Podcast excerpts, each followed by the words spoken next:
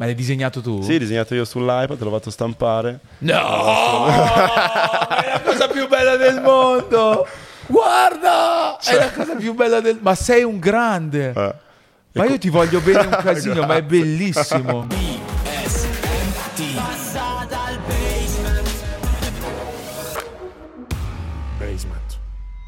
Bella raga, nuovo appuntamento, nuovo passa dal basement, bentornati, ciao io sono Gianluca Gazzoli e voi se non l'avete ancora fatto iscrivetevi a questo canale se ci state guardando su YouTube, se invece ci state ascoltando su Spotify c'è la campanella, mi raccomando la campanellina così non vi perdete nessuno degli episodi, delle puntate, degli incontri, delle chiacchierate che stiamo facendo qui, come sempre sono molto contento perché ci stanno venendo a trovare amici, guarda la cosa di cui posso essere più orgoglioso sono le persone che stanno venendo a passare dal basement perché hanno insomma tutte qualcosa di mh, di speciale, in questo caso sono anche molto stilose perché oggi è venuto a trovarci ed è passato dal basement Simone Barlam. Attenzione, primo colpo di scena, la pronuncia esatta del cognome Esatto. di Simo è Barlam. Barlam. In, esclusiva. In esclusiva, allora segnatevela. segna- quando al TG1 diranno ha vinto la medaglia d'oro Simone Barlam, eh, no, Eh eh no, no, eh no, eh no, eh no. Come stai? Tutto, Tutto bene? tutto bene, grazie. Tra l'altro mi fa senso essere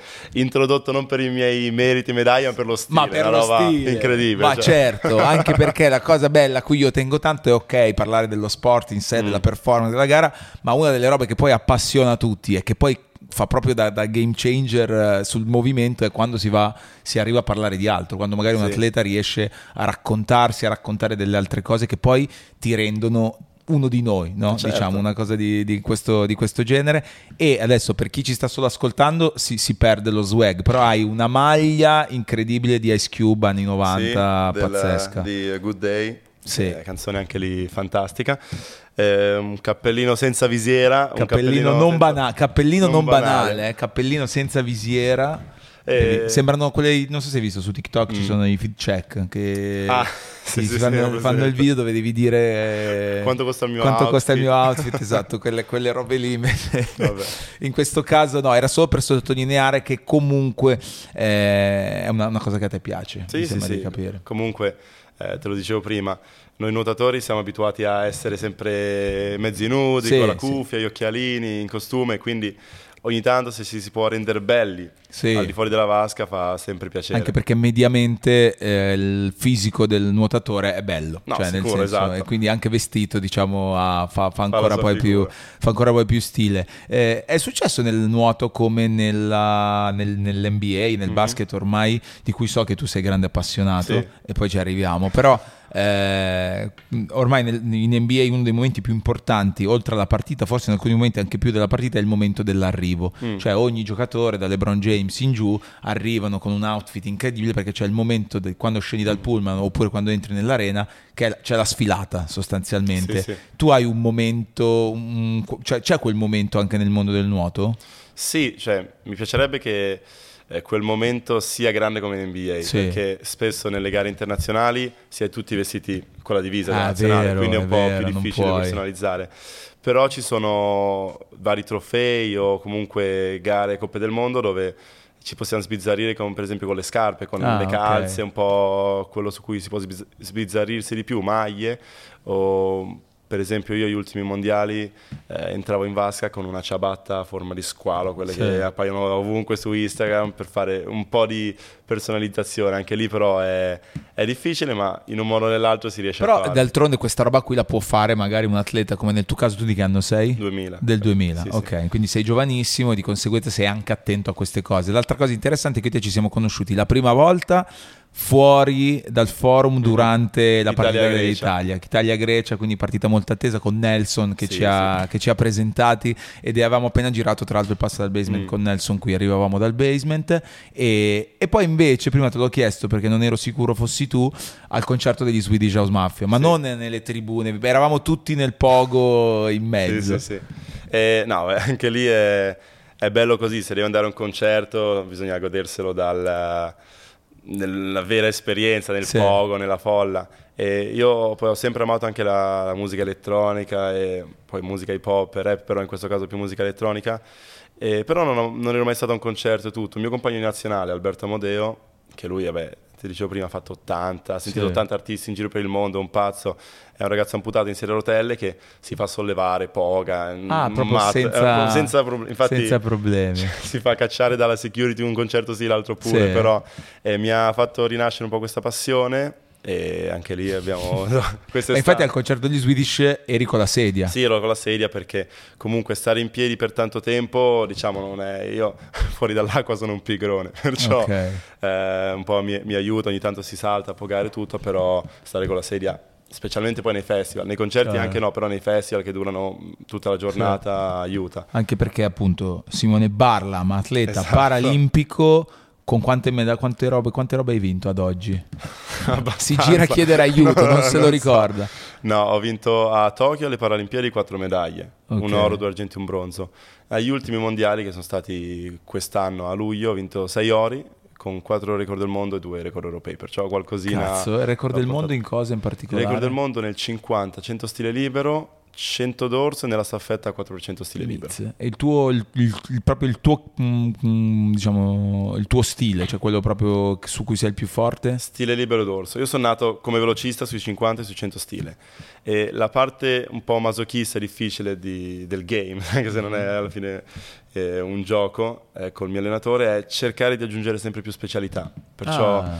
abbiamo aggiunto i 400, che è quasi mezzo fondo, il delfino, eh, prima o poi si arriverà magari ai misti. E diventa sempre più complicato perché devi preparare sempre più robe, devi abituare il tuo corpo a fare cose completamente diverse, dal 50 che è come i 100 metri nell'atletica al 400 stile libero che è non una maratona ovviamente, però uno Chiaro. sforzo più prolungato, fibre diverse e questo è da un lato più divertente, lo rende più avvincente, però è anche molto più complicato. Tra l'altro tu fisicamente potresti essere anche un giocatore di basket perché sei sì. alto, grosso, Sì, con le leve braccia lunghe, le manone, Infatti sì. c'è questa tua foto che gira molto bella dove allarghi le, le- le braccia, stile la foto Wings, quella di Michael Jordan Esatto. e così. Però anche stile, perché io quando la vedo velocemente, non so se ti Mm. passa in timeline, molto simile anche a quella di Phelps. Come Phelps no. aveva fatto qualcosa di, Esatto. questo, di questo genere. E- Eh, lui l'aveva fatta con le medaglie, con gli ori olimpici, perciò Sì. ancora ce n'è di strada Mamma per mia. arrivare a quel livello. Però comunque con le medaglie internazionali che ho vinto eh, ho, ho 2,8 metri e otto di apertura alare, perciò Ok. ci stavano tanto e dietro Mario... due altri- metri e due otto di otto apertura. alare. Mi dovevano Cioè, tenere se tu fai così adesso due volte spazi via tutto esatto, praticamente. boh, rompo il soffitto. e, e tra l'altro anche la cosa divertente che appunto parlavamo del poter essere un giocatore di basket, fisicamente potrei anche perché mi hanno per un anno, per- io ho una dismetria tra le gambe, ho una gamba più corta dell'altra, un po' come Nemo con eh, la, Con pinna, pinna. la pinna trofica. E, mm, mi hanno accorciato un anno la crescita della gamba sana, diciamo, per far sì che la dismetria non diventasse troppo Come si fa difficile da gestire. accorciare la crescita? Mettono delle, mh, delle piccole viti, dei ferri dentro la cartilagine del crescimento. Io infatti ho tre cicatrici sul ginocchio e bloccano quella parte della gamba crescere per un anno e poi quelle viti vengono assorbite automaticamente dal corpo. E infatti per previsione medica sarei dovuto essere 2,1 m di altezza, sono comunque 1,92, 1,92, Ah. perciò non è che sono basso. E- però il fisico c'è, ma a parte che sono un po' esile per il basket e poi sono scarsissimo. Con Cioè, tu saresti mano, arrivato ipoteticamente ai due metri. 2,1 m con 2,8 m di apertura alare. Sì. Sì. Perciò comunque Eh il fisico, fisico cioè, sono un po' sproporzionato. Ma infatti la tua, diciamo, il tuo, la tua disabilità Mhm. è questa, giusto? È Sì. quella dell'avere una... una gamba più corta dell'altra. E ci sei nato? Sono nato e in pratica è una roba congenita, quindi non è né ereditaria né un incidente e, e quindi eh, è stata un po' sfortunata la mia- il mio crescere perché io sono nato con questa malformazione che tecnicamente si chiama ipoplasia del femore e coxavara, ovvero ipoplasia del femore, l'ipoplasia è quando un osso, un arto non si sviluppa completamente, perciò rimane a uno stato infantile, rimane un po' sottosviluppato. Coxavara significa che la testa del femore invece che essere 110 gradi l'angolo è un po' più su, tipo Sì. 80, qualcosa così. E, mm, fatto sta che ero anche podalico, già con questa malformazione il medico ha cercato di girarmi, ha fratturato quella gamba mentre ero nel pancione di mia mamma che era già un po' diciamo malformata di suo. Quindi questo ha aggravato già la situazione e tutto quanto. Ai, ai 10 giorni di vita ho fatto il mio primo intervento chirurgico. Cavolo. Da lì ne sono arrivati 12, ne sono seguiti 12 fino ai 13 anni di vita, perché la mia gamba inizialmente bastava camminarci sopra e si spezzava il femore. E bastava appoggiare un po' più di, di, peso e si spezzava. Infatti anche per questo che l'acqua mi ha sempre aiutato a poter fare attività fisica perché comunque è un ambiente che ti sostiene e ti permette di muoverti senza gravare troppo sulle, cioè sulle articolazioni degli arti inferiori in questo caso, però sulle okay. spalle grava un po'. E, e um, tecnicamente nella vita di tutti i giorni questo è, una, è un ostacolo grande? O... Mm, no, poi conoscendo molti altri ragazzi con disabilità ci sono condizioni che rendono molto più difficile il quotidiano.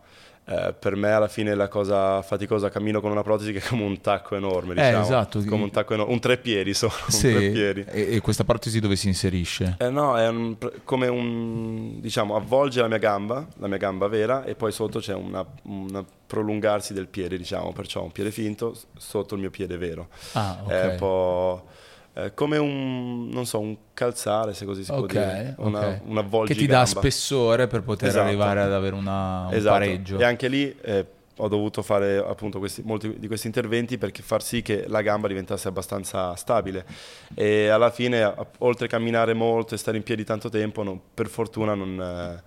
Eh, non mi diciamo mette troppe difficoltà nella quotidianità ecco. chiaro no adesso questo poi il tema anche delle Paralimpiadi certo. è venuto a trovarci anche Bebe che so che, no. che, che conosci bene che insomma è un tema anche che abbiamo, che abbiamo affrontato e anche il percorso di come poi arrivi a lei ad esempio mi raccontava che già faceva scherma mm-hmm. e poi questa roba qua nel senso poi è ritornata a farla e gli ha dato una spinta in più eh, tu invece ad esempio sei nato con questa, esatto. con questa patologia, si, chiama, si può dire sì, patologia, sì, no? A tutti gli effetti. Sì, sì, e, e com'è stato il tuo percorso? È stato, beh, bene o male, eh, anche col fatto che fuori dall'acqua, sen- cioè in, nella terraferma, mi sono sempre sentito un po' goffo, un po' maldestro, poi crescendo comunque, eh, specialmente nell'adolescenza, di imparare a gestire il tuo corpo e tutto. Eh, l'acqua invece non, era, mi dava sensazioni completamente diverse, mi sentivo agile, mi sentivo aggraziato, veloce cioè in acqua ti sentivi come tutti gli altri Sì, esatto, esatto, facevo il corso con i bambini con due gambe e due braccia e eh, li battevo, a volte loro mi battevano e quindi mi ha dato sempre questa libertà che è anche una sensazione che nella disabilità è ricorrente perché di solito siamo legati a una sedia a rotelle o a una protesi e tutto, in acqua sei solo tu e il tuo corpo, che è una cosa okay. molto rara da, da, sentire come sensazione. Ecco. Dato, ma mh, mm-hmm. una, una, cosa che, che, leggevo che mi aveva colpito no, anche di, sì. del tuo modo di affrontare tutto questo è che non volevi fare corsi diversi, non volevi fare cose diverse, mm. ma hai sempre cercato e voluto fare eh, cose tutte insieme agli altri. Esatto. Eh, eh, l'acqua, che è un elemento che in qualche modo quasi pareggia tutte le mm. situazioni, ti permetterebbe anche di competere con, uh, con i normodotati? Sì, sì, qualche... Eh, se ci sono i tempi e in determinati contesti si può fare. Io ho fatto anche un ritiro qualche mese fa con la nazionale di fondo, perciò okay. con Greg, con okay. Dario Verani, Domenica Cerenza ed è stato molto divertente perché vabbè in mare a parte che era un mese e mezzo che ero in vacanza quindi ero fuori forma. Okay. in mare mi sono venuti a ripescare perché ero capone io sono alle, abituato alla vasca. Eh certo, mare è un una roba diversa. diversa. Però in vasca ci si divertiva a volte vincevano loro a volte vincevo io. Ed è anche questo il bello comunque che spesso non si diciamo non si realizza nello sport paralimpico. Alla fine il contesto è uguale, c'è solo un modo di affrontarlo. Per esempio nel basket in carrozzina il canestro è alto uguale a sì. regolare, al basket regolare, c'è solo un modo diverso di giocare. Nel nuoto la piscina è uguale, 50 metri, profonda uguale, l'acqua è la stessa ed è un po' il bello anche avere questa occasione di scambio tra atleti paralimpici e olimpici che Beh. secondo me fa molto bene a entrambi i movimenti. Beh, diventa... Cioè lo sport su queste cose qua è incredibile perché sì. ti, ti, ti, unisce, ti dà motivazione, ti dà una voglia di, di fare. Mm. E, e, e, quando hai capito che tu avresti potuto farlo diventare la tua professione? Nel 2017, eh, che i tempi pian piano stavano migliorando e... Um, in pratica quell'anno era un po' complicato perché io a giugno sarei dovuto partire per l'Australia perché ho fatto lì il quarto anno di liceo all'estero. E, ehm, e, a maggio era l'ultima occasione buona per qualificarsi per il mondiale che sarebbe avvenuto a ottobre dello stesso anno. E lì sono riuscito a qualificarmi nell'ultimo giorno di gare il CT che chiedeva al mio allenatore ma questo ma ce la fa, non ce la fa, non mi convince? Lui fa tranquillo, pazienza che arriverà e lì sono riuscito a, a qualificarmi per il mondiale battendo gente che, eh, in Italia che fino a pochi mesi prima pensavo, credevo imbattibile, adesso sono loro che poi vengono a chiedere consigli eh certo. a me però. Certo. Bella questa roba, sì, è, una gran, è una gran soddisfazione. Come mai hai fatto questa cosa dell'Australia? Perché sin da piccolino volevo migliorare la mia conoscenza dell'inglese e anche vivere un'esperienza, affacciarmi con una quotidianità diversa. E la scelta stava solo nel capire dove, Inghilterra, America, Australia. Il mio allenatore che è stato molto tempo in Australia, conoscendomi, ha detto che il modo di vivere australiano sarebbe stato perfetto con me. Infatti oh. ci aveva preso un, modo di vivere molto tranquillo, laid back, eh, la domenica prendo, vado a surfare. Grigliate. Esatto, grigliate, una roba proprio che mi è piaciuto tanto e è stato difficilissimo le prime settimane perché arrivato lì, sto ragazzino di 17 anni, non, gente non, con una famiglia che non conosci, una, tutti parlano una lingua diversa dalla tua e impegnato, cioè io sono stato un, un, tutto un pomeriggio a piangere in camera a dire sì. cosa cazzo ho fatto. Poi man mano che vai avanti non vuoi più tornare, cioè è un'esperienza fantastica. Che è una figata. Beh, sì, lì sì, sì mm, credo che poi l'inglese credo che tu poi abbia anche imparato meglio. Invece com'è il rapporto? Hai notato di, di, diversità nella, nella, gente per quanto riguarda l'approccio mm. con il mondo paralimpico o comunque con la disabilità? Sì, forse in Australia per certi punti di vista erano e sono più avanti. Ah. Perché comunque anche lì hanno bisogna partire dal presupposto che hanno una cultura dello sport completamente diversa dalla nostra e quindi anche a scuola ho sentito, fortunatamente non è stato il mio caso, ma molti colleghi atleti in Italia che sono stati un po' ostacolati per questa loro passione in, in Italia, in Italia. mentre in Australia è quasi l'opposto, non dico che viene avvantaggiato, però cercano in ogni modo di aiutarti. E anche nel, in, nel discorso di atleti paralimpici sono visti come atleti punto e basta. Mm-hmm. Ed è una cosa che in Italia adesso pian piano sta migliorando, ma dove fino a qualche anno fa in Italia venivi reso conosciuto per la storia strappalacrime e non per quello che hai fatto nonostante certo. tutto. Se, eh, faccio sempre questo esempio, se un ragazzo fa un incidente e perde la gamba, però con una gamba poi decide di scalare l'Everest, dobbiamo concentrarci sul fatto che abbia scalato l'Everest con una gamba, non sul fatto che abbia fatto un incidente che era anche al di fuori del... non è una cosa che ha deciso lui. Certo. E,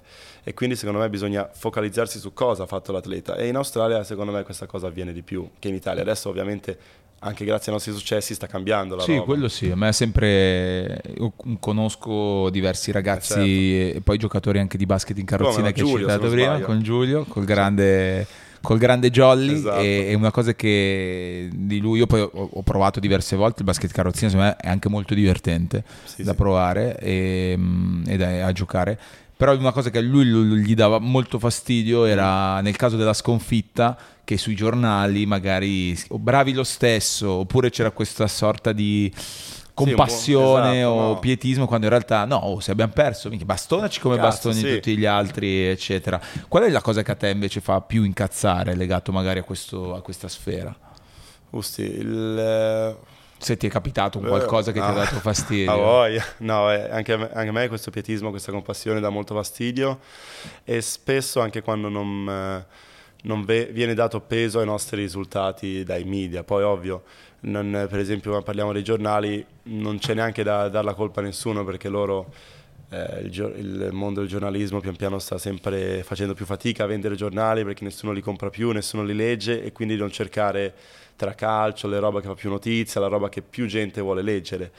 Però c'era stato, mi ricordo, al Sette Colli del 2020, un trofeo di nuoto qualche anno fa, dove in tre giorni ho fatto tre record del mondo e mm, c'era un riquadretto minuscolo nella pagina sì. di vabbè, un giornale molto conosciuto in Italia e, chissà quale, chissà quale e, mm, e, quella roba mi ha fatto un po' arrabbiare infatti poi avevo mm, e tra l'altro le nostre gare non erano state neanche trasmesse in tv certo. e tutto mi ero fatto fare un'intervista da chi trasmetteva le gare e mi ero un po' incazzato su diciamo in diretta cosa. su questa roba e e ci sta perché comunque è una roba che sta crescendo e sta cambiando, però anche gli ultimi mondiali che abbiamo fatto, mentre i mondiali del 2019 a Londra sono stati seguitissimi in Italia con diretta, giornali, giornalisti lì inviati ed è stato fighissimo, quest'anno in Portogallo la RAI tipo ci ha trasmesso eh, un mm. po' più indifferita e anche lì non posso dare la colpa a nessuno perché c'è il palinsesto, ci sono vari programmi. Oh, di qualcuno sarà la colpa. Poi sì, parli, esatto. parli, con un appassionato di basket che quindi queste cose. Eh, diciamo infatti. che chi non segue il calcio, io seguo anche il calcio, mi piace anche quello, figurati.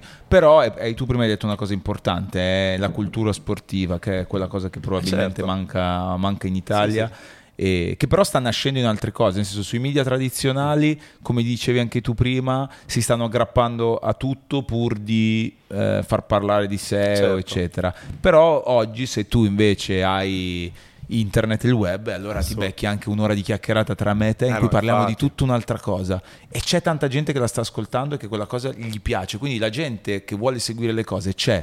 Mm. E non capisco perché invece il, il media tradizionale deve per forza inseguire. Adesso mi fa impazzire perché ogni volta che succede un evento sportivo molto importante che mm-hmm. non sia di calcio, eh, sotto le pagine Instagram mm. dei vari giornali scrivono sempre voglio vedere se domani adesso non mettete in copertina certo. questo non mettete in copertina quest'altro perché ormai tutti si aspettano che ci sia sempre la solita, la solita roba quindi Chiaro. prima o poi quella cosa lì cambierà e anche loro si arrenderanno che c'è un pubblico per ogni sport. Poi ci sono degli sport molto più seguiti, degli sport meno seguiti, ma non Chiaro. è detto che tu che sei appassionato, cioè che sei un nuotatore, quindi appassionato di nuoto, non vai a vedere, non, non eh vedi no, infatti, il basket, il basket ci siamo beccati, l'abbiamo detto, a vedere l'Italia come a una partita di calcio, come vai a provare delle, mm. altre, delle altre, cose. Questa è una roba incredibile e i ragazzi più giovani ancora se ne stanno poi sì, accorgendo, no? per perché fortuna. diventa figo. E questo si fa anche grazie appunto al racconto che va oltre magari mm. la, la, la, la, performance stessa. Il, prima parlavi di, di diverse passioni, questo tuo percorso è quello che stai raggiungendo adesso perché poi ovviamente sono i risultati che ti permettono di mm, anche avere una certa esposizione certo. tutto quanto ti ha portato a fare delle cose degli incontri mm. delle situazioni che tu dici cacchio incredibile che sto facendo questa cosa cioè io sono partito con questo problema anche no? che poteva sembrare certo. un grande ostacolo invece adesso è diventata la, la, mia risorsa che mi permette di fare delle cose che forse non avrei potuto fare no cioè assolutamente infatti è, è stup- cioè è mind blowing come direbbero in inglese.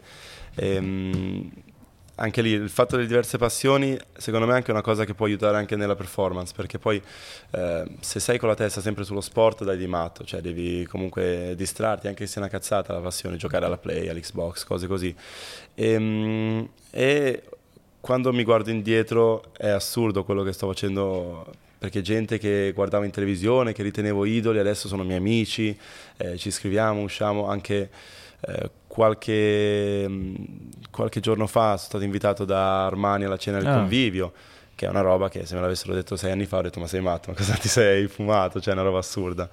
Oppure anche, che ne so, Cimbo Tamberi, sì. che vedevo saltare tutto, adesso è un mio amico e, e lo conosco molto bene ed è, ed è, bello perché poi anche qui nel modo di raccontare del basket o del nuoto si vede che ne so la foto de, del campione degli anni 90 con un piccolo bambino che poi diventerà cioè, una roba assurda secondo me è fighissimo. Sì. o anche c'era anche Phelps con la foto con la piccola Katie Ledecky che poi crescendo sono diventati compagni nazionali hanno fatto la sua ultima Olimpiade assieme. Ed è bello perché comunque anch'io mi immagino eh, che quando ho un un bambino, una bambina davanti, non sai mai chi potrà diventare, perciò devi cercare sempre di essere positivo e di ispirare il prossimo. Cioè è, anche poi in questa società in cui siamo adesso, dove c- ognuno cerca di portare solo acqua al proprio ruscello, è giusto cercare di eh, diffondere, secondo me, questo, questa positività anche. Assolutamente sì, perché porta solo delle cose buone. Hai citato Phelps, mm-hmm. eh, a me è capitato di incontrare Phelps un po' di anni ah, fa ad una, ad una, cena. Io avevo il tavolo a fianco sì. al suo, però non riuscivo a non smettere di vedere cosa, cosa faceva certo. lui. E stava ancora gareggiava in quel, in quel periodo. E, e, ho notato quello che ha mangiato e ha mangiato come un porco, nel senso tantissimo. sì, sì. E, m- immagino che anche tu in realtà, ovviamente è un fisico, bla bla bla, però con quello che bruci io credo che anche tu ti dia da fare a tavola. Cioè, qual è la tua alimentazione? Diciamo, a pasto 450-500 grammi di pasta se ne vanno, quando Cazzo. sono in massimo carico. Infatti il problema è poi quando non ci si allena, perché io dopo eh. Tokyo che anche lì mangiavo come un bue ma continuavo a perdere peso per gli allenamenti, mi allenavo 12 volte a settimana più eh, 4 in palestra, quindi era una roba che nonostante mangiassi continuavo a perdere peso. Il problema è quando smetti di allenarti, infatti certo. dopo Tokyo siamo anche andati in vacanza con i miei amici in Sicilia, ho preso tipo in tre settimane 10 kg, 9 kg, mm. perché poi ormai lo stomaco è abituato a mangiare determinati Quindi quantità hai fame. Ho fame, e solo che poi non bruciando rimane tutto là. La, la, la tua giornata tipo com'è? Adesso la giornata tipo, solitamente mm, mi sveglio intorno alle 7, 6 e mezza, 7, faccio colazione, mi alleno dalle 8 alle 10. Eh, primo allenamento in vasca. Poi torno a casa. Ti alzi e dopo, alzo. dopo quanto sei in vasca? Un'oretta e mezza. Dopo un'oretta, boom, sei in acqua. Perché io sono terribile a svegliarmi, Sì. non sono una morning person, Sì. ci metto, sto lì mezz'ora a mo' di mummia sul Ok. letto a svegliarmi. Mezz'oretta, poi sono in vasca, le mie due ore di allenamento al mattino, ehm, torno a casa, vedo qualche lezione universitaria, studio un po', mi rilasso a seconda degli impegni che ho quel giorno. Poi alle Cosa 5 stai studiando? ingegneria meccanica. Ah, Politecnica proprio di una roba, semplice. una roba così per il Sì, tempo libero. sì, lasciamo Ok, stare. E poi dalle 5 alle 7 sono in palestra, eh, no, dalle 5 alle 6 scusami sono in palestra e dalle 6 alle 8 sono ancora in acqua e, e questa è la giornata tipo. Ok, e Poi- la sera? La sera se sono distrutto, vabbè, come la maggior parte delle sere Vabbè, torno a casa e, e con l'asso Faccio una letto. preghiera e vado Esatto, esatto. Ok, se va no, se ho la forza per uscire con gli amici e tutto, e, che è anche una cosa che poi ho ri- eh, riguadagnato col tempo, il fatto che nonostante tu sia stanco, comunque uscire con amici. Infatti e cose. avevo sentito che um, avevi un po' accusato il colpo Mm. quando hai preparato alcune gare Certo. Quando dell'aver- preparato quando hai preparato Tokyo ti eri eclissato dalla vita per poterti dedicare solo ed esclusivamente al- Sì. all'allenamento no? Esatto, beh è una cosa secondo me che abbiamo vissuto in tanti, poi durante il periodo del covid, del lockdown, tutti sono diventati un po' ipocondriaci, diciamo, secondo me. Io avevo paura del contagio e quindi di non poter partire. E con diciamo la premura di fare tutto alla perfezione eh, avevo tralasciato la parte più importante secondo me che era la mia salute mentale eh, praticamente. Poi con la mia psicologa dello sport sono riuscito tramite un percorso a tornare con quel sorriso che mi ha sempre caratterizzato che avevo un po' perso Ehm, però stavo pensando a mangiare tutto il giusto, dormire le ore giuste perché così il fisico è a posto, eccetera, eccetera, ma alla fine il fisico è solo il mezzo, l'atleta è la testa, cioè la testa, il pilota è la testa, quindi io c'erano momenti in cui fisicamente stavo da Dio, una condizione mai raggiunta, però ho fatto gare di merda. E momenti in cui non, non ero a postissimo, ma di testa ero in un good place, ero alla grande e potevi essere chiunque, ti passavo davanti, ti, ti battevo. col turbo Esatto. Tra l'altro hai citato una figura che ormai è abbastanza sdoganata anche in Italia, ma pur sempre un tabù, Mm. che è la psicologa dello sport. Sì. Eh, conosco diversi atleti che però non lo dicono pubblicamente, che sono seguiti da una Mhm. psicologa dello sport, che non è una motivatrice, è No, no, no. una persona che ti... Cosa, cosa fa la psicologa dello sport nel caso di un atleta? Ma mh, molte cose, eh, dipende, può aiutarti a visualizzare la gara prima di farla, così facendo poi diventa un automatismo e non pensi neanche più alla gara, sai già quello che devi fare. Oppure può aiutarti a gestire determinate situazioni, determinati momenti d'ansia. Ehm, la mia psicologa mi aiutava mandandomi degli audio, delle robe mh, rilassanti e tutto, a tornare un po' in un, una- in un luogo positivo, immaginarmi delle determinate immagini che possono, quando sono in ansia, stanco, o anche possono aiutarmi a conciliare il sonno. Ma è una perché- cosa tipo proprio Simone, adesso immagina di asma. essere in un posto Anche un po', bellissimo. anche un po' con eh, i gabbiani in sottofondo, il mare che scorre.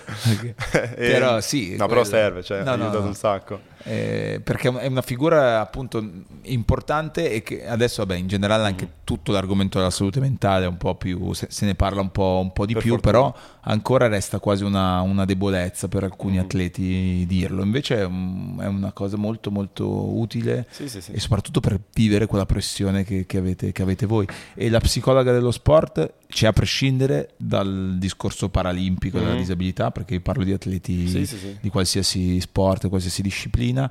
Nel tuo caso, Mm. secondo te, ha una- deve avere un'accortezza in più, un'attenzione in più o... Secondo me dipende dall'atleta, nel mio caso no, perché comunque le mie insicurezze, le robe su cui abbiamo lavorato non riguardavano la mia disabilità, Mhm. riguardavano il me come persona.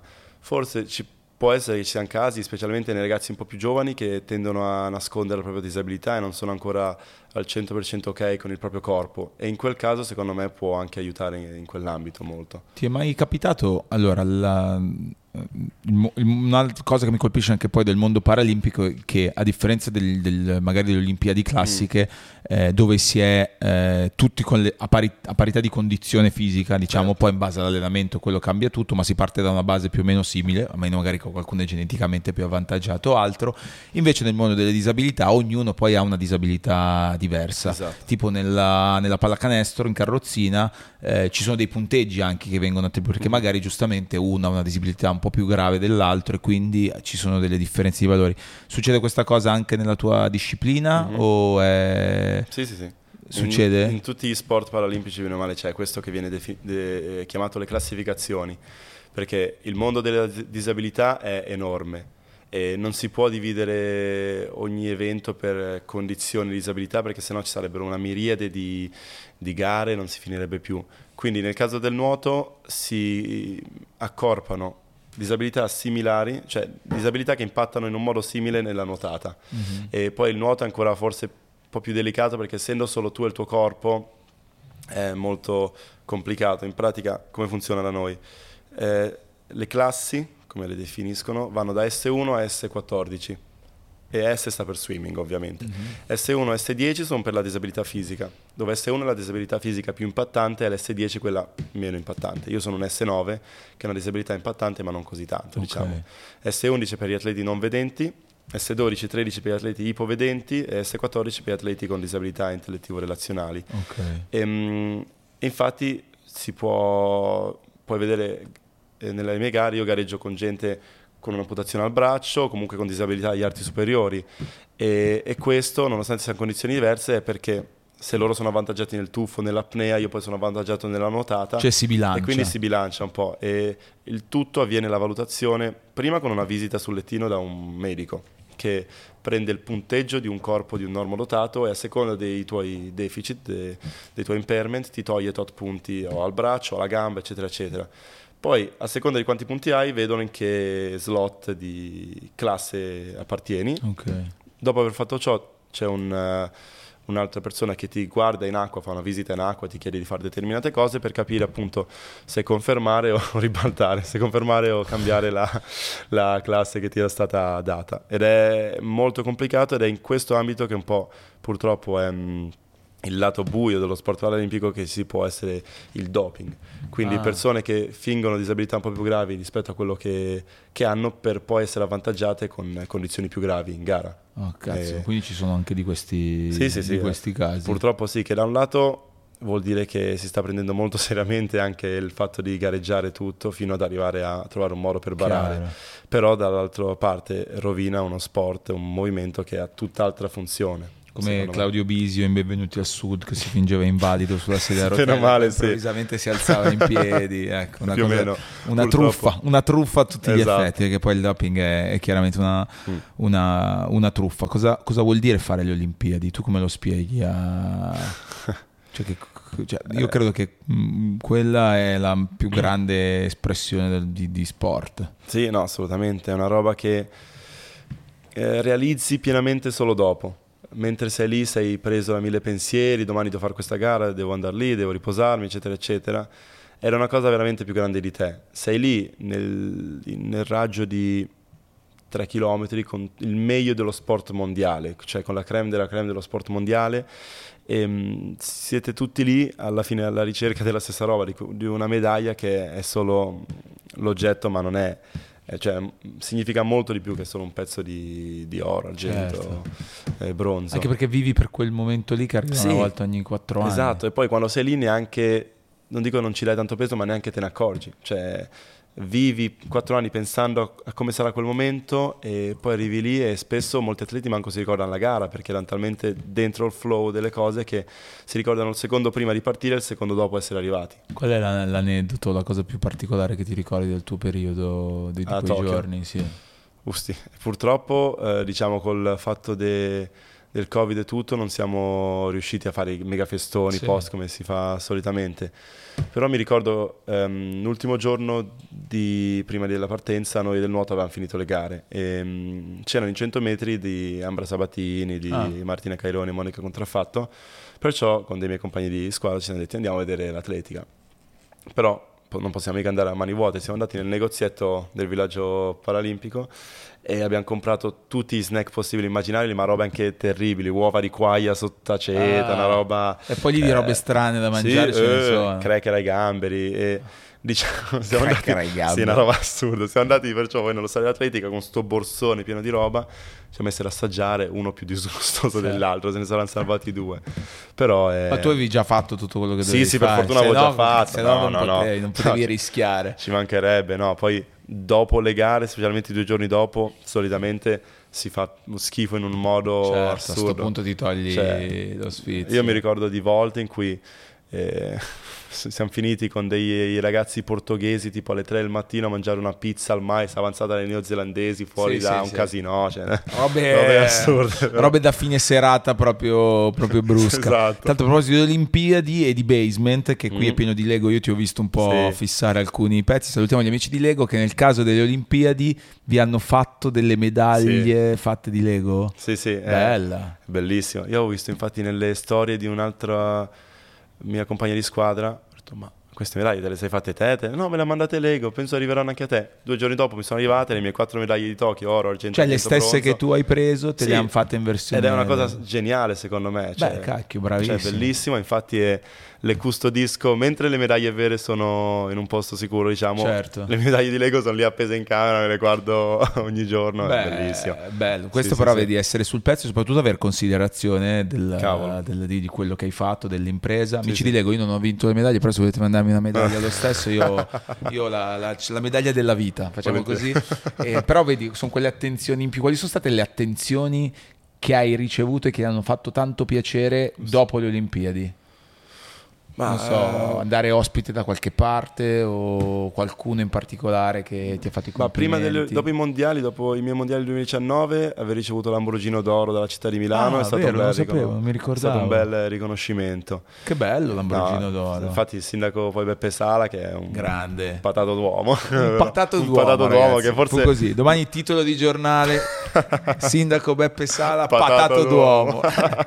Eh, no, Però quello- vuol dire che è una bella persona. No, è una bellissima persona, molto attenta. Infatti, anche dopo Tokyo ci ha, ha invitato me e un altro mio compagno nel suo ufficio per fare una chiacchierata. Neanche, infatti, eh, arrivo lì, mi aspettavo magari fotografi, far Certo. foto, tutto. No, solo sedetevi, chiacchieriamo. Ci ha tirato fuori una bandiera per farci autografare ed è stato molto, molto bello anche lì. Che bello Sì, questo. sì, sì. Eh, non già l'aspetti. è una cosa che, che non, che non ti aspetti. Sì, sì. E dato che adesso con i social arrivano tutti a tutti in qualche modo, eh, eh, i, i DM di Simone Parlam come sono? sono, Sono impegnativi? sono impegnativi. No, no, eh, infatti ogni tanto vado a leggere le richieste, è molto divertente. Ce n'è una che mi è rimasta impressa, dove que- questo ragazzo mi scrive, anche perché uno dei miei, io dico delle mie medaglie più importanti, l'anno scorso sono stato inserito nella top 10 bonazzi di gay.it. Oh! Ed è una roba incredibile per se me. arrivi lì, Cioè, arrivi poi dappertutto. Cioè, Quella io- è la cons- cioè, se, se- se arrivi a, a, insomma, essere top eh, 10 bonazzi dell'anno. Ho detto, Cazzo, non pensavo. Tanta roba, tanta roba. Eh, infatti c'era sto Adesso ragazzo... non vorrei dire, ma secondo me il sindaco Sala ti ha chiamato anche per questo. Anche per quello, Anche no? per- al di là delle Olimpiadi, comunque è una, è una cosa. di cui vantarsi. Però, esatto, esatto, esatto. E, e no, infatti c'era sto ragazzo che mi ha scritto e diceva una roba come Simone, tu mi fai sognare ad occhi aperti, sei bello come un dio greco, Oh. come, come ve- un poeta, come vedi la tua la celebrità anche dei lati negativi, piace anche ai uomini. Ho detto, ma come No. lati negativi? Cioè, ci. Bello, cacchio. Mi fa piacere, Più, anzi. più attestato di stima di un Cazzo, uomo e è non, assurdo. non ce n'è da quel punto, Infatti, da quel molto- punto di vista. Un luogo Quindi- divertente i DM. I però, DM so sono un luogo divertente. E il DM che non ti aspetti al di là di questo, di qualche personaggio che ti ha scritto complimenti? Oh, boh, mi aveva scritto, sì, mi aveva scritto Richard HTT, uno youtuber Ah, sì. che, Di che io- disegna Richard? Disegna, Sì. che io, infatti c'era questa passione del disegno che ci accomunava io lo seguivo sin da piccolino e tutto. Un giorno ho detto, avevo visto la mia puntata di Muschio Selvaggio, fa, ma questo mi segue, lo seguo, Ah. gli scrivo, infatti è nata un'amicizia, poi abbiamo fatto dei video insieme, eccetera, eccetera. E- Infatti tu col mondo, es- e- e- essendo, insomma, perché poi è tutta un'altra cosa, Mm. adesso i- gli atleti giovani di oggi hanno comunque tutti dei riferimenti magari diversi rispetto a... E quindi c'è anche tutto il mondo di YouTube. Come no. E tu come lo vivi il mondo di, di YouTube, del web in generale? Ah, è- c'è un mondo molto, molto bello, con il quale sono cresciuto e adesso anche lì entrare bene o male a far parte, conoscere comunque gente che tempo fa, non dico idoli, però Sì, comunque sì. rispettavo per quello che facevano è anche lì abbastanza assurdo. Chi è che, se- chi è che segui su YouTube? Su YouTube? Ah, su YouTube, vabbè, a parte molti canali di disegno, c'è più su Twitch forse Dario Moccia, che comunque anche lì Certo. parla di fumetti, di disegno, che mi appassiona molto. Poi su YouTube vari podcast, eh, perché Ok. io poi trascorrendo molto tempo in macchina, specialmente quelli su Spotify, me li ascolto lì e mi fa- faccio tenere compagnia. Se no PewDiePie, più sull'America, Ok. Markiplier, a seconda di cosa, cosa mi va. Sul- ecco. è sul pezzo, è Eh, sempre sul pezzo. diciamo sul pezzo. E il disegno quando nasce questa passione? Il disegno eh, nasce da in uno dei mille mila interventi che ho fatto da piccolino, dove ero ingessato da petto in giù e non potevo far niente. Perciò, come avrò avuto forse 8 anni, qualcosa così, 9 anni, giocavo al Nintendo DS. Certo. Proprio così. Era, sarà stata l'una di notte, non riuscivo a dormire, mi ero messo a giocare al Nintendo DS ed ero sempre più preso dal gioco. Fatto sta che ero talmente preso che i miei battiti sono saliti Davvero? in un modo ass- cioè, assurdo. Al- è partito un allarme, non so come, tutto il reparto. C'erano le infermiere che correvano, impazzivano. Oddio, questo sta male, sta male. C'era sto bambino che giocava al Nintendo DS così. E perciò me l'hanno confiscato. Ovviamente me l'hanno confiscato. Cioè era diventato un, eh, Sì, uno cioè- strumento pericoloso. esatto, cioè, infatti me l'hanno confiscato e ho dovuto trovare un hobby più tranquillo. Ok. E di lì è nata Hai la mia passione col disegnare. disegno. Sì, sì, sì. Beh, che figata, cosa disegni di solito? Tuttora lo, lo- ti, Sì, ti fermi come no. ogni tanto a disegnare? Assolutamente, io da piccolino disegnavo squali, creature, dinosauri, robe da bambino, poi mi sono un po' passato all'anatomia, poli- eh, all'anatomia ciao, politica, all'anatomia umana, ehm, anche qualsi- un po' di tutto e di più. Poi tra l'altro Mario, se posso chiedere, Sì. ho fatto tra l'altro di disegno un pensierino per il Ma va, basement, ma una davvero? Sì, sì, Ma fatto pazzo? digitale, un, Ma un questa- pensierino che spero ti piaccia, tira fuori Ma sei pazzo? Fresco fresco di stampa. Vediamo se qua il bello della diretta. Ma l'hai disegnato tu? Sì, disegnato io sull'iPad, l'ho fatto stampare. No! è la cosa più bella del mondo!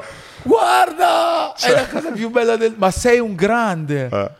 Ma io ti voglio bene un casino, ma è bellissimo. Questo lo appendiamo Fantastico, sicuro in cornice. Qua appunto la roba di Space Jam, ho visto che hai doppiato Ma Space Jam 2 bomba. e gli occhi un po' alla Dragon Ball. Sì, che lì qua un fan, spiritato, l'occhio, spiritato, l'occhio on fire, assurdo. eh, spiritato. Le scarpe, bellissimo. poi per i tatuaggi, le madonne che ho tirato perché devo Giusto. cercare la foto con i tuoi tatuaggi. Ma sono tutti giusti, Sì, sì, meno male, sì, perciò- questo è giusto. Eh, vabbè, e niente, perciò questo è un pensierino. Ti giuro, mi sto commuovendo. Wow. È, è bellissimo che tu abbia pensato a queste cose e che l'abbia fatto. Noi incominciamo sicuro. Wow, Me lo devi firmare. Eh, certo, lo firmo volentieri. Chiaramente me lo devi firmare. Molto volentieri. Ma sei un grande, bellissimo. Poi dopo questa faccio del roba. time lapse nel caso se Sì, vuoi hai proprio tutto. lapse, Vedi sì, che sì. sei sul pezzo. Eh, ragazzi. Ma è una cosa bellissima. Grazie, Niente. grazie davvero. Un pensiero super mega bello. Perché poi ho portato la solita cuffia da nuoto, però ho detto no, a- al Gazzi portiamo qualcosa di più bello. Cioè. Ma, ti- ti- ma veramente, anche- beh, Sì, questa, sì, dai, eh, questo è che il classicone, bello. la cuffia da nuoto, facciamo vedere però. Che serve sempre la cuffia. eh. Esatto. Se vai in piscina e tutto, sai... Vado più veloce con questa. Sì, dai.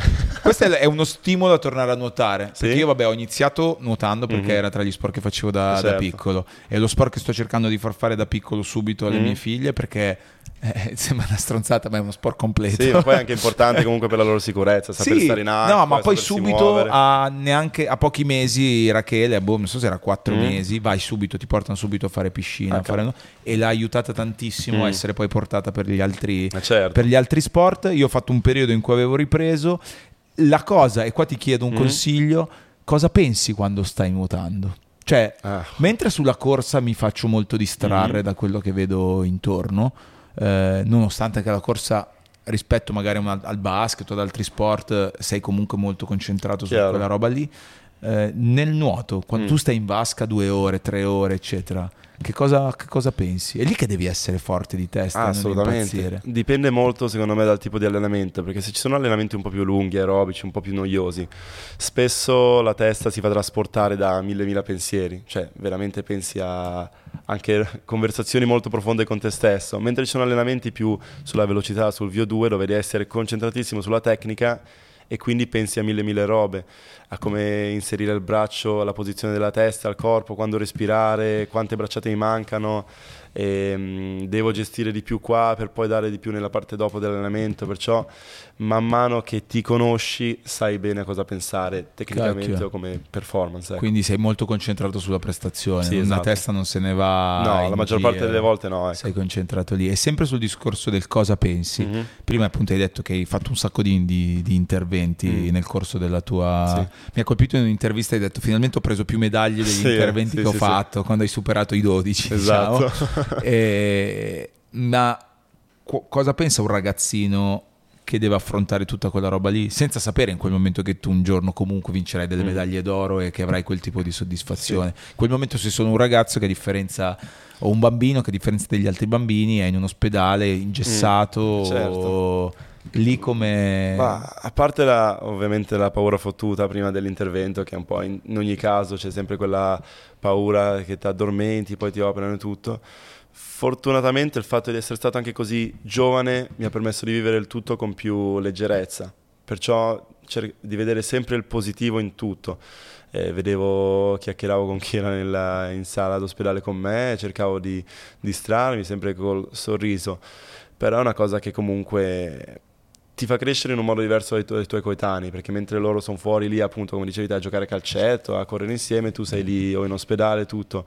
Ma anche lì sono stato molto fortunato perché quasi tutte le persone con cui sono cresciuto, specialmente da piccolino, alle elementari, mi hanno sempre trattato normalmente, che sembra una cosa con niente di speciale, ma che per un ragazzo con disabilità è un lusso che specialmente fino a qualche anno fa era un lusso raro, ecco. Mm, e Mhm. Però anche grazie alla, alla tua storia e a Sicuro. tante cose che fai tu e fai tanti, tanti con- non tanti, ma con alcuni tuoi colleghi, quella roba sicuramente starà aiutando qualcuno che in questo Mm. momento è in ospedale che dice cazzo Certo. però anch'io posso se voglio. Mi aveva colpito che tante volte quando capita, nel tuo caso no perché è una patologia con cui sei cresciuto, però quando hai un incidente, quando ti Mm. succede qualcosa, poi vengono in ospedale a parlarti quelli che si occupano magari di questi sport Mhm. o di alcune discipline in particolare sì, sì. per farti capire che ok adesso sei così però se vuoi ti Certo. reclutiamo e, e, e- e c'è un'altra storia c'è un'altra roba da, da Sì, sì, scrivere sì. In eh,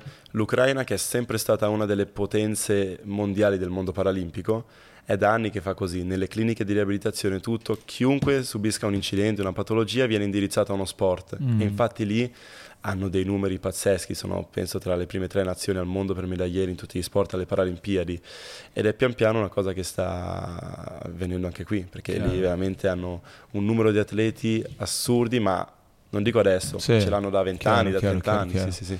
E, e invece con tutto il mondo dei, dei social Mm. no? che, che frequenti, che usi, eccetera, tu sei molto attivo sul tuo? Sì. Fai, fai cose... Eh, il tuo il canale YouTube ce l'hai? No, non ce l'ho, Devi ma farlo. devo farlo. Ma Eh, per forza. Devo farlo, devo farlo. Cioè, se ti piace quel mondo Mm. comunque è, sai, tanto eh, vedevo l'altro giorno, ho visto che anche Jamorant, che è un giocatore di basket fortissimo, un giovanissimo, eh, ha il suo canale YouTube dove racconta la sua settimana, Mm. ovviamente fa montare ad Certo, altri, infatti lo eccetera. trovo un montatore, però, Però volentieri. se lo fai con la tua personalità, con il carisma, Mm. le passioni, perché poi è tutta una roba di passioni, sai in Certo. quanti... Eh, non sarebbe Fallo, male. diamo un altro impegno. Diamo un altro impegno. Diamo un altro impegno. Ma no, potremmo, Però- guarda, sfruttiamo che io a dicembre partirò per l'Australia Eh, dopo quattro anni eh. per tornare. Sfruttiamo quell'occasione lì per Cazzo, fare il primo video, per sfornare il primo Poi voglio video. venire ospite sul tuo Ah, beh, per canale. forza. Fare una roba per forza. E in Australia torni a far cosa? Niente, a rivedere visita? tutti, sì, cioè mi allenerò, gareggerò anche lì, però per Tu rivedere lì tutti non, non torni da quando sei andato da Dal ragazzino? 2018. Ma dai? Infatti io mi ero ripromesso di tornare dopo Tokyo, ma poi tra lockdown, robe, non sono riuscito e adesso finalmente. E chi vai a ritrovare? Chi è la prima persona che vai a vedere appena sei tornato la mia host mom, come si dice, la, Ah. la signora che mi ha ospitato lì, ma mi ha permesso di crescere, mi ha cazziato, mi ha aiutato e tutto. Poi vabbè, tutti i miei amici, compagni di Che squadra. zona dov'eri? Ero vicino a Sydney, 30 Ah, quindi- minuti nell'entroterra da Sydney, Castle Hill. Che però lì tipo quei 30 minuti può voler dire eh, Mm. una- No, non eh. so, nel- da una città a una campagna. Sì, sì, sì, quello no? sì, esatto, cioè dal nulla alla città di Sydney, ma per loro Un'altra cosa che mi ha cambiato l'Australia è la percezione delle distanze. Certo. 30 minuti per loro è una E roba. niente. Mi fa, vado a trovare mia figlia, vieni anche tu, è qua dietro l'angolo. Faccio, dov'è? Boh, tre ore e mezza da qui a Canberra, sono nel nord, cioè, mica tre ore e tutto- mezza. Cioè, È tutto talmente grande sì, che... infatti. Vabbè. Tu sei nato dove? A Milano, A sono nato Milano, a Milano. Sì, sì, sì. proprio- Sono nato a Milano, milanese doc. E da lì Lamborghini. No, adesso sei il Esatto. milanese. Figa, Comunque il sei. milanese. Cioè, aspetta, metto la cuffia, voglio vedere come stava. E tu sei. Perché questo imbarazzo di noi non nuotatori, che quando Sì. andiamo in piscina dobbiamo mettere la cuffia per forza, è un imbarazzo. È così? La scritta. Il contrario, il, contrario? il- lo sponsorino va davanti. Il logo solito, di Giorgio lo metti Giorgio, Madonna, ragazzi. Eh, bella stretta. Madonna. Infatti, oh, allora, è perfetta. Perfetta. Poi fai anche tu le facce così. Sì, a voglia. Io quando metto gli occhialini, lingua fuori, Subito. così per far entrare bene l'aderenza e tutto. Va però- bene, ragazzi. Perfetto, pronto. Direi che sono pronto a entrare, a entrare in vasca. vasca. Bellissimo. E comunque sei bravissimo anche a disegnare. Grazie. Questa roba è, è incredibile. No, no, aspettiamo il canale YouTube. Ti riaspetto qui al basement Va quando bene. vuoi. Questa casa aspetta a te. E ti Volentieri. ringrazio un sacco per essere passato. Grazie mille. Sei un figo Simo e Grazie, persone Gian. come te con questo entusiasmo che va oltre lo sport stesso aiutano tutti. Quindi tanta roba. Grazie. Hai visto che abbiamo usato Ah, anche pure. l'effetto. esatto, che mancava. Simone Barlam, ricordatevelo Ricordatevelo. la pronuncia esatta.